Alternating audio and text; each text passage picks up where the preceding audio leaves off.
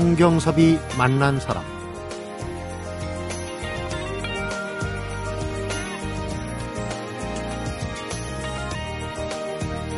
자신을 이렇게 소개하는 사람이 있습니다. 할머니는 치매를 앓고 계시고 어머니는 암투병 누나와 동생은 골화석증 또 골수 섬유증이라는 희귀병을 앓고 있어서 가족 중에 건강한 사람은 저 하나뿐입니다. 이렇게 동생 수술비를 마련하느라고 아프리카 리비아도 한 3년 다녀왔고 그러느라고 아직도 가정은 꾸리지 못했지만 그 어느 가장보다 어깨가 무거운 가장인데 그 무거운 가장의 인생을 이번에 보리밭 인생이란 제목으로 책을 펴냈습니다. 벌써 세 번째 에세이집이라고 하네요. 성경섭이 만난 사람. 오늘은 요즘 한창 푸르름을 더해가고 있죠. 청보리밭 같은 인생의 주인공. 대우건설 품질 경영팀의 김창수 차장을 만납니다.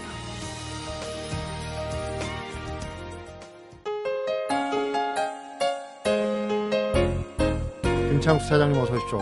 어이 반갑습니다. 네, 안녕하십니까. 네. 김창수입니다. 음, 청취자분들이 오늘 방송을 듣다 보면 이제 김창수 차장이 품질 경영팀 아닙니까? 네, 그렇습니다. 이 본인이 얼마나 품질 경영을 잘했는가 아마 청취자분들이 어, 좀 느끼실 거예요. 그런데 보통 프로그램에 나오면은 이 사람이 뭘 했고 어딜 나왔고 뭘 잘했고 그런데 오늘은 좀 색달라요. 할머니부터 어머니, 누님, 동생, 병력이 쭉 나오는데 참 힘들었겠구나. 가정의 달이라 또 특히 모시긴 했지만은 오늘 절대로 신한 고난 뭐 어렵게 사는 그런 인생이가 아니에요. 그렇죠? 네, 듣고 예, 보면은 예, 극복해 가는 과정이거든요. 예, 기대가 됩니다. 우리 가족이라는 의미로 오늘 한번 진하게 어, 느껴볼 수 있는 시간이 될 것 같아요. 우선 이제 책에 보니까 인도 총각으로 오인을 받았다. 딱 보니까 알겠어요. 본인이 한번 해명해 주시죠. 예, 저희 이제 김해 김가는 이제 거의 2000년 전에 가자국 시조 김수로왕께서 네. 인도 아유타국 공주랑 국제 결혼을 하셨는데요. 고대 국가죠, 인데. 예, 예, 그렇습니다. 음. 근데 제 김해 김가 중에도 저처럼 피부가 까맣고 눈 주위가 검고 머리가 또, 곱슬곱슬하고 네, 가슴에 또 쓸데없는 또 머리카락이 많고 예, 그래가지고 저는 인도 사람이라면 사람들이 진짜 인도에서 온 줄 알고 있습니다. 음, 동생 병관 할때 네. 거기 어르신이 네. 아, 병동에서는 선글라스를 벗어라 이런 얘기까지. 예, 그러니까 이제 병동에서는 무균실이니까 마스크를 끼고 다니는데 마스크를 끼고 이렇게 안경만 드러나고 눈만 드러나니까 음. 이렇게 눈 주위가 까맣다 보니까 선글라스를 끼고 이 중요한 병동에서 다니면 되냐고 혼이 난 적도 있습니다. 네. 보여드리지 못해서 네. 설명이 좀 어려운데 어, 멋진데요, 뭐 개성 있고. 네, 개, 개성이라 봐주셔서 네, 감사합니다. 네, 그럼 뭐 시조를 따져서 쭉 올라가면 인도하고도 네. 어, 연관이 있는. 올해 나이가 꽤 됐어요. 한국 나이로 42살입니다. 음. 만으로 구태하면 41살입니다. 네. 그런데 아직도 가정을 꾸리지 못하고 있지만 또 가장 역할, 어깨가 무거운 가장 역할을 하고 있어요. 어, 왜 그런지 뭐 여러 가지 설명이 있겠지만 아까 이제 앞에 제가 잠깐 얘기를 했는데 이게 뭐 병원 자랑하라고 그랬다고 하고는 별 상관없는 얘기지만 어쨌든 가족들 얘기니까 한번 말머리에 어떤 사연인지 잠깐 좀. 네, 저는 그 경남 어령의 내가구가 산 아주 산골 마을에 태어났는데 태어난 것까지는 참 좋았습니다. 그런데 네. 그 가난한 산골 마을에 태어나서 아픈 가족이 너무 많아 많고 그러니까 할머니인 치매, 어머니인 직장암 말기로 판정받으셨고 동생하고 누나는 골화석증, 골수섬유증이라는 희귀병을 앓고 살아가다 보니까 네.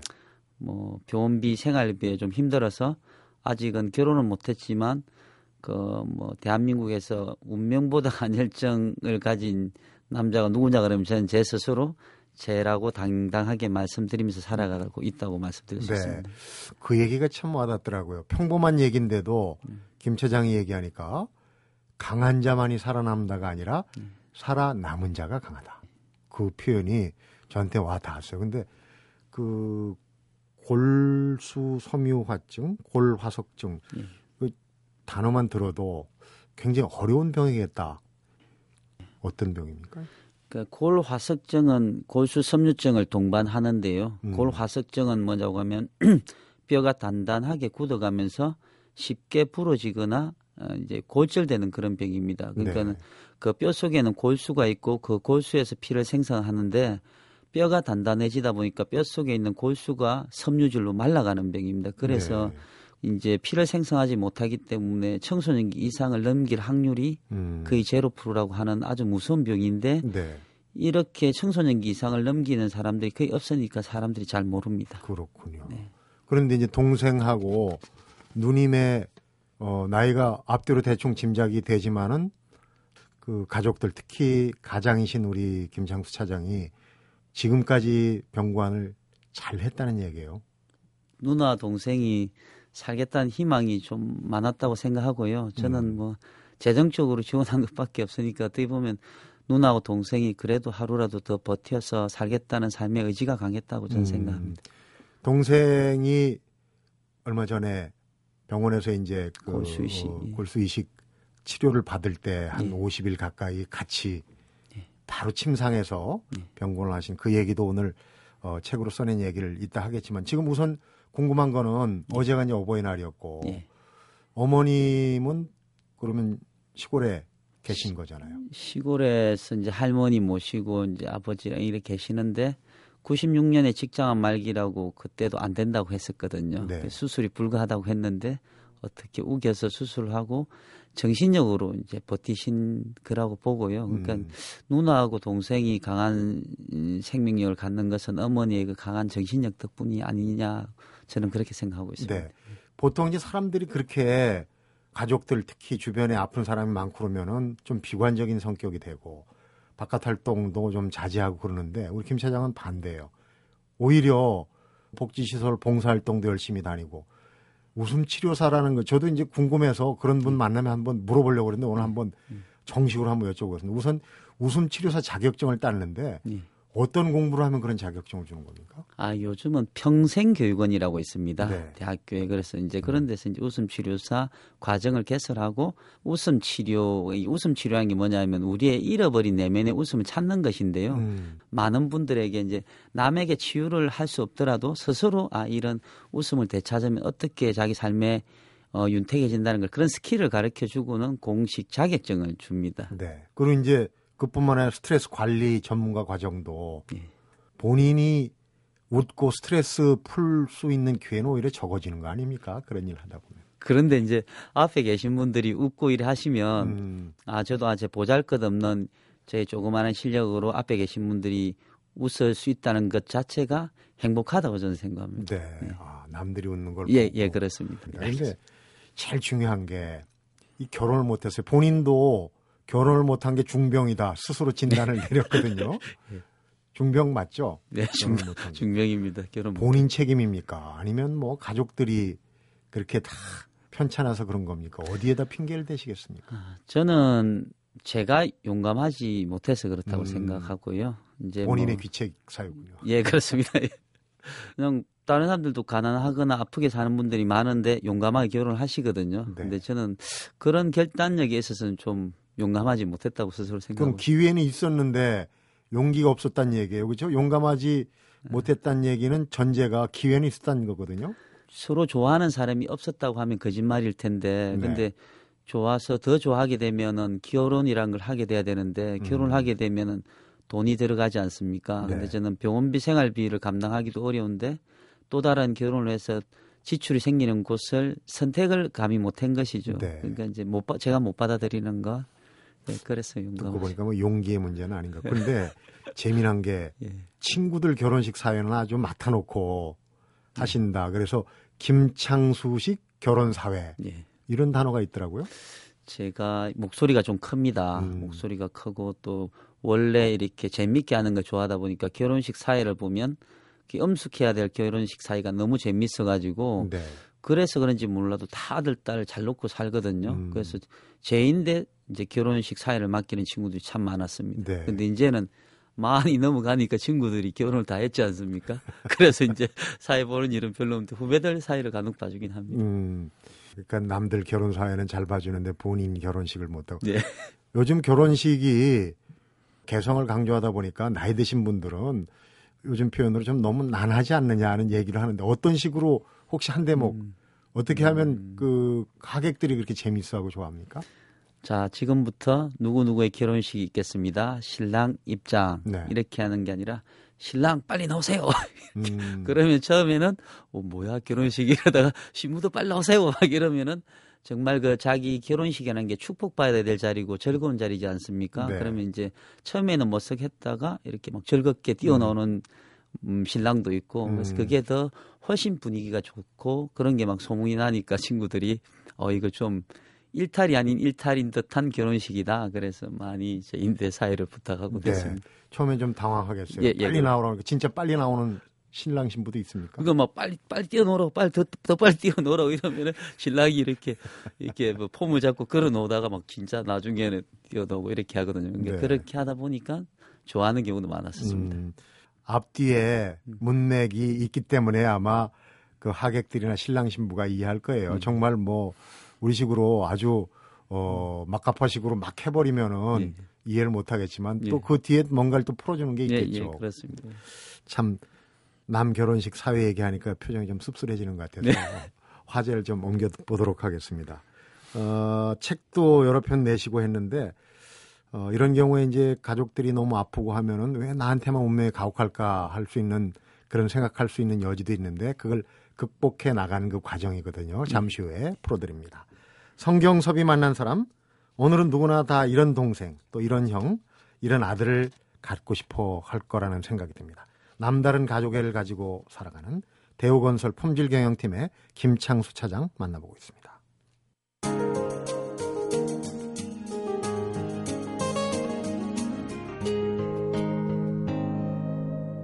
성경섭이 만난 사람. 가족들이 참 하기 못한 말이지만 종합병동이에요. 참 이렇게도 힘들거든요. 그런데 이제 동생하고 누나가 언제부터 그 난치 희귀병이라는 걸 알았나요? 어머니 발병하시기 전인가요? 아니 이제 어머니는 1996년도에 직장암 말기를 판정받으셨는데요. 음. 그때까지만 해도 지방병원에서 이제 희귀병이다 보니까 잘 몰랐습니다. 근데 2002년도부터 동생이 갑자기 코피가 나면 안 멈추고 네. 안 멈추면 죽는 거였습니다. 그래서 이제 응급실에 와서 지혈도 안 되는데 지혈을 해가면서 그때 이제 안 돼서 지방에서 서울대병원으로 왔는데 이거는 뭐 그때 희귀병인지 알았죠. 그래서 음. 어떻게 살았냐 가망성이 없을 것 같다 그렇게 이야기를 그러니까 그때 희귀병인지 알았어요. 그 그때 이제 코피가 안 멈, 멈추는 것도 여러 가지 원인이 있지만 예, 그 책에 보니까 코피를 거의 뭐 온몸에 있는 피에 상당 부분이 흘러나올 정도로 피를 많이 쏟아서 아주 극한 상황이 된 적도 있다. 치료 방법은 없는 겁니까? 어, 골화석증에 대한 현재 치료 방법은 없습니다. 네. 없는데 이제 골수 섬유증은 내과적인 치료인데 이거를 음. 이제 저 골수 이식이라고 하고 요즘 조혈 모 세포 이식인데 이걸 한번 시도를 해보면 네. 어, 또 방법이 있지 않겠냐고 해서 이제 2011년도에 조혈모 세포 이식을 한 거고요. 음, 이게 희귀병이라는 것 자체가 치료 방법이 없다는 것이거든요. 네. 예. 또 치료 방법이 있으면 희귀병이 아니라 그렇죠. 그냥 어, 그냥 병이니까. 그렇죠. 예. 어, 치료 방법이 없다. 그런데 네. 지금 이제 책을 내신 게 어, 10년의 기다림이란 네. 말이에요. 그러니까 2002년도에 그 서울대병원에서 안 된다고 음. 골수이식 수술을 그래도 한 번이라도 해보자고 했는데 그때는 이제 성공률이 낮아서 할 수가 없었고요. 네. 그래서 2011년도에 이제 많은 의, 의학적인 게 이제 발전했으니까 2011년도에 이제 골수이식을 하게 되었기 때문에 그래서 네. 이제 그 10년 동안 삶을 기다렸고 음. 2011년도에 골수이식을 해서 10년의 기다림이라고 이렇게. 그러면은 2002년도에는 골수이식 수술을 하면은 위험할 수 있다.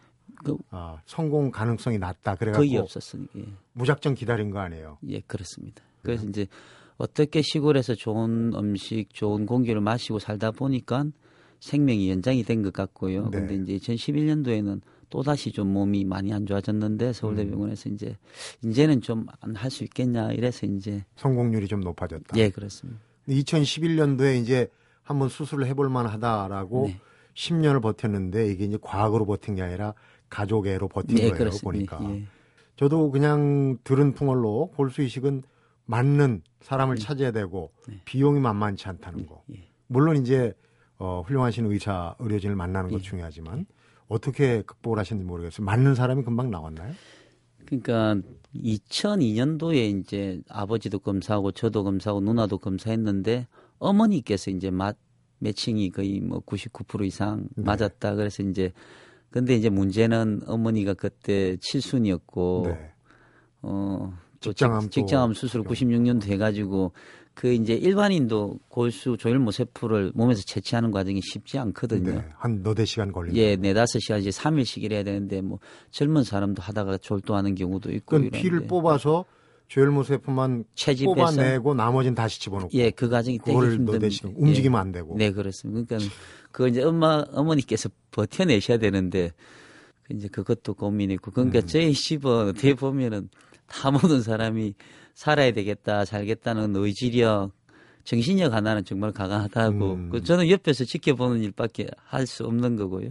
예, 그랬던 것. 사실은 예.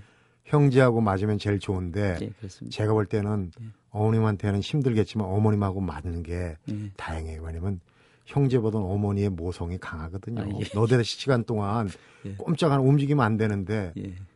그 김 차장 할 수 있겠어요? 그 아마 그런 어머니의 사랑이 컸다고 음. 생각합니다. 어머니가 또 책을 보니까 조혈모세포가 충분히 나올 정도로 건강 관리를 잘 하셨어요. 그러니까 아들한테 2002년도에 이제 몸이 맞는다는 걸 알고 준비를 하신 것 같아요. 참 대단하신 어머니신 것 같아요. 예. 동생하고 어 46일인가요? 네, 46일간. 꼼짝도 안 하고 병실에서 같이 지냈지 않습니까? 예, 그렇습니다. 음, 어떻게 그런 생각을 했어요? 형제 간에 참 우애가 그렇게 여간하지 않고서는 그렇게 하기 힘든데 회사에서도 휴직하기도 힘들고. 그 사실은 이제 제가 살아간 이야기를 회사에서는 알지를 못했었는데 휴직계를 내면서 이제 알게 되었습니다. 음. 그래서 이제 근데 제가 왜 휴직계를 냈냐고 하면 희귀병이다 보니까 치료해 줄 수 있는 방법이 없지 않습니까? 네. 그런데 조혈모세포 이식을 할 수 있다라고 하니까 그때만이라도 제가 옆에 있어 줘야 되지 않겠냐는 생각이 간절했고 네. 당연히 제가 할 수 있는 일은 이것밖에 없다고 생각하고 저는 이제 휴직을 하고 동생이랑 46일 동안 음, 그 무균실 병동에 같이 생활을 한 것 같습니다. 네.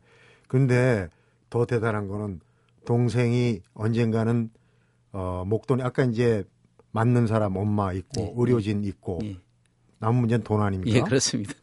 현장 건설 현장 아프리카까지 가서 예, 2년인가요? 3년인가요? 예, 뭐 해수로 3년, 3년 예, 동안 예, 돈 벌기 위해서. 예, 돈 벌기 위해서 갔습니다. 그때 2002년도에는 1억 정도 했었거든요. 음. 치료비가 그때는 근데 지금은 이제 지원 시스템도 많고 또 의술이 발달하니까 이제 이게 떠- 떨어지고. 따라 떨어지는데 그땐 2년을 벌면 만 2년을 벌면 1억 좀 넘게 벌었습니다. 네. 근데 그 사진에 보니까 돈을 벌겠다는 일념입니까? 삭발을 하셨어요. 그 예. 사막지대에서 왜 햇볕이 따가웠을 텐데.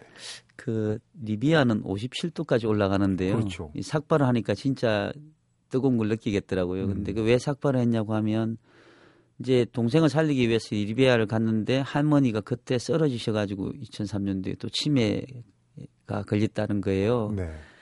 그게 참 왜 나인데만 이런 이런 이제 혹한 일들이 발생하느냐. 그래서 좀 저도 좌절을 뭐 마음도 불안하고 했었죠. 근데 제가 포기하고 들어갈 수가 없잖아요. 그래서 네.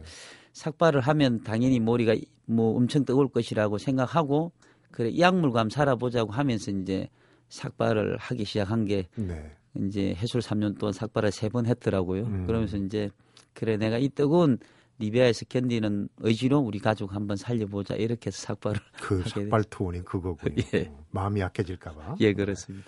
동생 간병기는 정말 그 눈물 나게 하는 그런 장면도 많은데 오늘 다 풀어서 얘기하긴 그렇고 위기의 순간도 많고 그렇죠. 예. 근데 동생 병관을 50일 가까이 하면서 이제 퇴원 전날 굉장히 그 형제간에 기뻐하시던데 예. 고생스러웠지만 뭔가 남는 게 있었을 것 같아요. 어떤 어려움도 사실 뭔가를 남기거든요.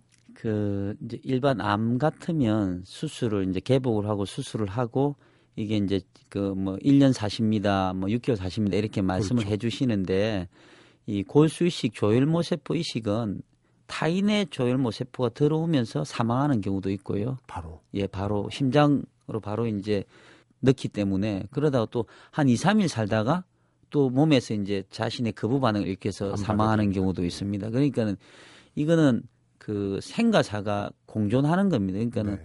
살아서 일단 이게 성공하든 안 하든 떠나서 살아서 나올 수 있다는 것 자체가 그냥 크나큰 행복이고요. 음. 그래서 이제 그 퇴원을 하라고 이제 교수님께 이야기를 듣고 그 전날 이제 처음으로 사진을 찍었습니다. 둘이서 네. 우리 다시는 여기 오지 말자 이러면서 동생 침상에 누워서 사진 찍고 음. 저도 이제 수염을 못 깎았으니 수염을 기른 사진 사진을 찍고 그때 뭐 그냥 46일 동안 심장 떨렸던 순간순간들이 음. 이제 하나의 이 또한 지나가는 추억이 되었다 이렇게 생각하고 네. 네, 지금도 그날은 못 잊을 음. 것 같습니다. 동생의 몸 안에 돌고 있는 조혈모 세포는 어머니의 것이었어요. 절대로 아들을 죽이지 않죠. 예. 근데 그 수염을 못 깎았다는 건 제가 좀 설명을 드려야 돼요. 무균실이기 때문에 예. 혹시 상처 날까봐 수염도 예. 못 깎고 예, 아무것도 못 하고 지냈단 말이에요. 참. 자 이제는 이제 김창수 차장 앞에서 예고한 대로 어 김창수 차장의 경영 품질 개선 얘기를 품질 관리 얘기를 좀 한번 어, 해보도록 하겠습니다. 성경섭이 만난 사람 오늘은 보리밭 인생의 저자죠 대우건설의 김창수 차장을 만나보고 있습니다.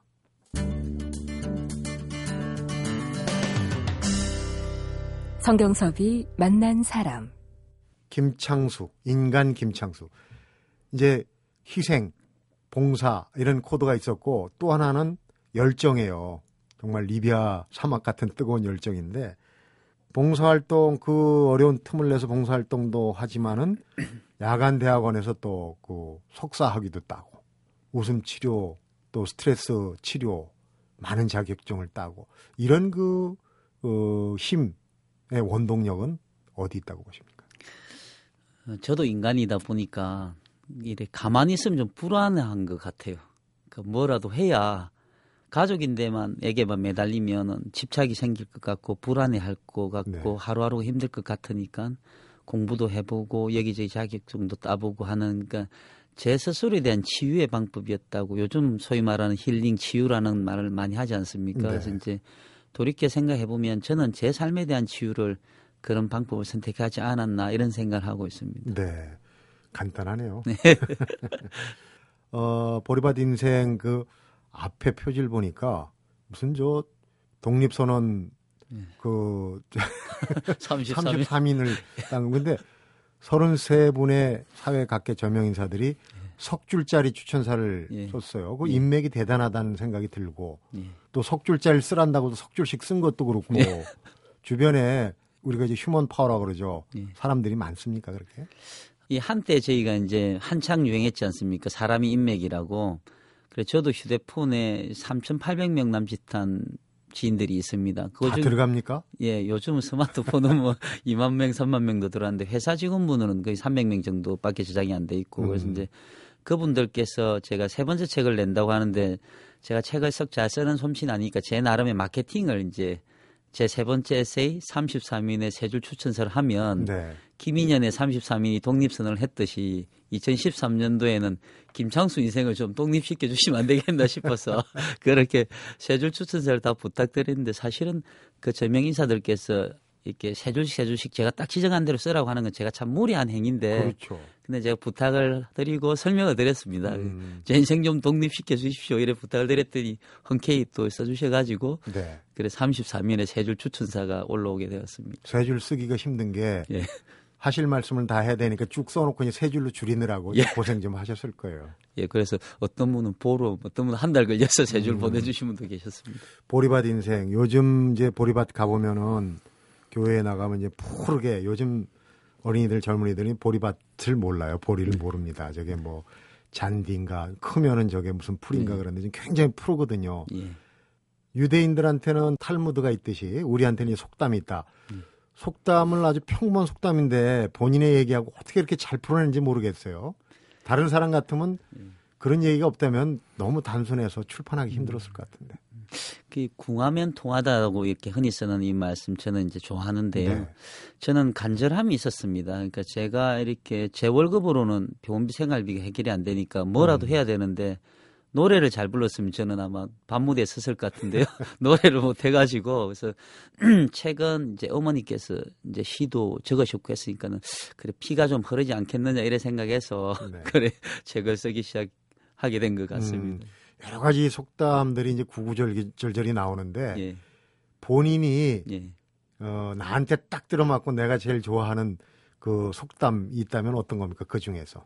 어, 이제 그 군뱅이도 구르는 재주가 있다고. 네. 예, 저는 이 뭐 이렇게 청취자분들도 아시겠지만 서울 말을 안 쓰고 시골 말 쓰지 않습니까? 목소리 굉장히 좋아요. 예, 근데 목소리는 크고 이러다 보니까 사투리를 씀에도 불구하고 이제 회사에서 강의를 하게 됐는데 이제 품질 경영 팀에 근무를 하게 되면서 음, 뭐 저희 회사 품질 경영 시스템을 이제 점검하고 강의하는 일을 이렇게 쭉 9년째 이렇게 하게 됐는데 음. 처음에 강의할 때는 제가 지식이 없다 보니까 뭐 그때는 대한독립 만세가 아니라 품질 경영 만세를 1박 2일 동안 외친 적도 있습니다. 네.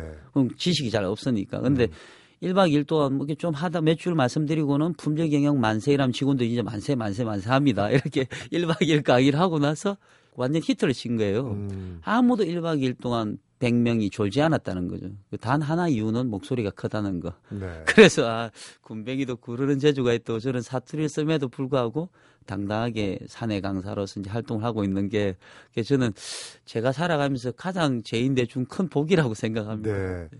요즘은 좀 달라지면 목소리 큰 사람이 이기잖아요. 뭐, 물론 좋은 의미로 하는 얘기는 아닌데 네. 예. 목소리 큰 게 또 그런 이제 군뱅이 재주라고 표현했는데 그건 굉장히 중요한 네. 재주입니다. 감사합니다. 네. 그 웃음 치료 또 스트레스 치료를 바탕으로 해가지고 여러 가지 이제 그 봉사활동 다니는데 예. 어, 어제 이제 어버이날이라 한번 여쭤보는 겁니다. 노인복지 시설에 들어와 계시는 분들 지금은 이제 긴 병에 효자 없다는 얘기 예, 예. 국가에서 이제 뭐 노인 요양보험으로 좀 어, 책임을 지는 부분도 있고 한데 현장을 돌아다니면서 느끼시는 게 있을 거예요, 그렇죠? 예, 저기 저는 이제 집에 아픈 사람이 있고 저도 항상 도움을 많이 받고 하니까 돌려드리고 싶은 일을 찾다가 이제 사실 시설에 가서 빨래도 하고 청소도 하는 봉사활동으로 시작했습니다. 네. 하다 보니까 웃음 치료하시는 분들이 봉사활동 하시더라고요. 그래서 아 이게 효율적이다 싶어서 저도 이제 웃음 치료서 자격증을 따서 웃음 치료를 하는데 진짜 눈물겹게 살아가시는 분들도 많으시고요. 음. 그 저는 또 그 청각 장애인들인데 웃음 치료도 하거든요. 네. 처음에는 그게 가능할까 이 시작을 했는데 그러게요. 청각 장애인들이 저와 박수를 치면서 하하하 소리를 합니다. 그 저만 보면은 소리를 내는군요. 예 소리를 내면 청각 장애인들이 이게 말을 못 하는 건 그렇죠. 못 아니거든요. 들어서 그런 거죠. 근데 못 듣다 보니까 이제 말을 못 하게 되는데 음, 하하하는 누가 틀려도 뭐라고 하지 않지 않습니까? 네. 그래서 청각 장애우들이랑 한 2년 가까이 웃음 치료를 하고 그분들이 이제 저만 만나면 그러니까 웃으세요. 이렇게 네. 소리내. 그때 제일 행복하고 그또 시설에 계신 분들 치매 어르신들도 박수를 계속 치는 거는 이 손에 있는 우리의 그 자극을 해서 음. 또 오장육부에도 좋고 하니까 되게 많이 좋아하시는 거 보면은 뭐 세상이 어땠든 제만 제 주어진 일을 열심히 하자고 저는 그냥 웃음 치료 열심히 하고 다닙니다. 네. 나와 연관된 일, 내가 어려움을 겪는 일을 오히려 어떤 봉사 희생의 기회로 삼는단 말이에요. 지금 헌혈도 네. 굉장히 많이 하셨어요. 그래서 뭐 그 헌혈 홍보대사도 하시고 네. 그런 걸로 알고 있습니다. 요즘 뭐 헌혈 잘 안 해서 걱정들이 많죠.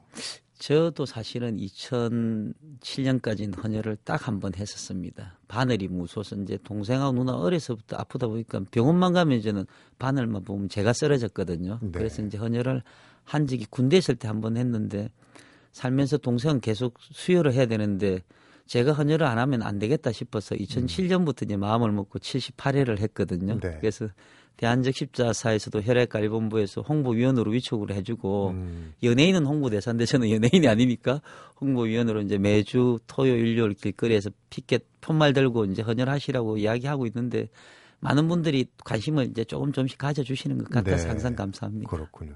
어, 동생은 지금 그러면 상태가 어, 뭐 처음에도 말씀드렸지만 이게 이제 희귀병이고 시도를 한 것이지 치료는 아니다 음. 보니까 지금도 매주 수혈을 하면서 있습니다. 근데 네. 매주 수혈을 하는 게 쉬운 건 아닙니다. 근데 음. 수혈을 하지 않으면 당장 살아갈 수가 없으니까 오늘도 수혈을 하고 있습니다. 지금 네. 이 시간에도 그래도 동생이 꿋꿋하게 힘을 갖고 오늘을 버텨주니까 저도 이제 더 웃으면서 어, 세상을 살아갈 수 있다고 감사한 마음을 생각하고 있습니다. 네.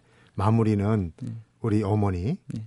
또 동생 누님한테 한 말씀 하는 걸로 네. 이렇게 마무리를 할까요? 네. 항상 어머니께서 미안하다 고맙다라고 말씀하시는데 앞으로는 그냥 그런 말씀 안 해주셨으면 좋겠고요. 누나 동생도 그냥 미안해하지 말고 오늘 하루 살아서 숨 쉴 수 있는 것에 행복하게 살았으면 좋겠습니다. 제가 항상 감사합니다. 네.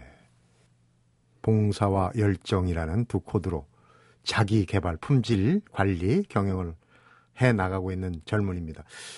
모쪼록 빨리 어 평생 반려자를 만났으면 좋겠어요. 용기를 좀 가지세요.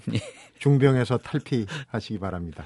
노력하겠습니다. 네, 오늘 얘기 잘 들었어요. 고맙습니다. 네, 감사합니다. 성경섭이 만난 사람 오늘은 보리밭 인생의 저자죠. 대우건설의 김창수 차장을 만나봤습니다.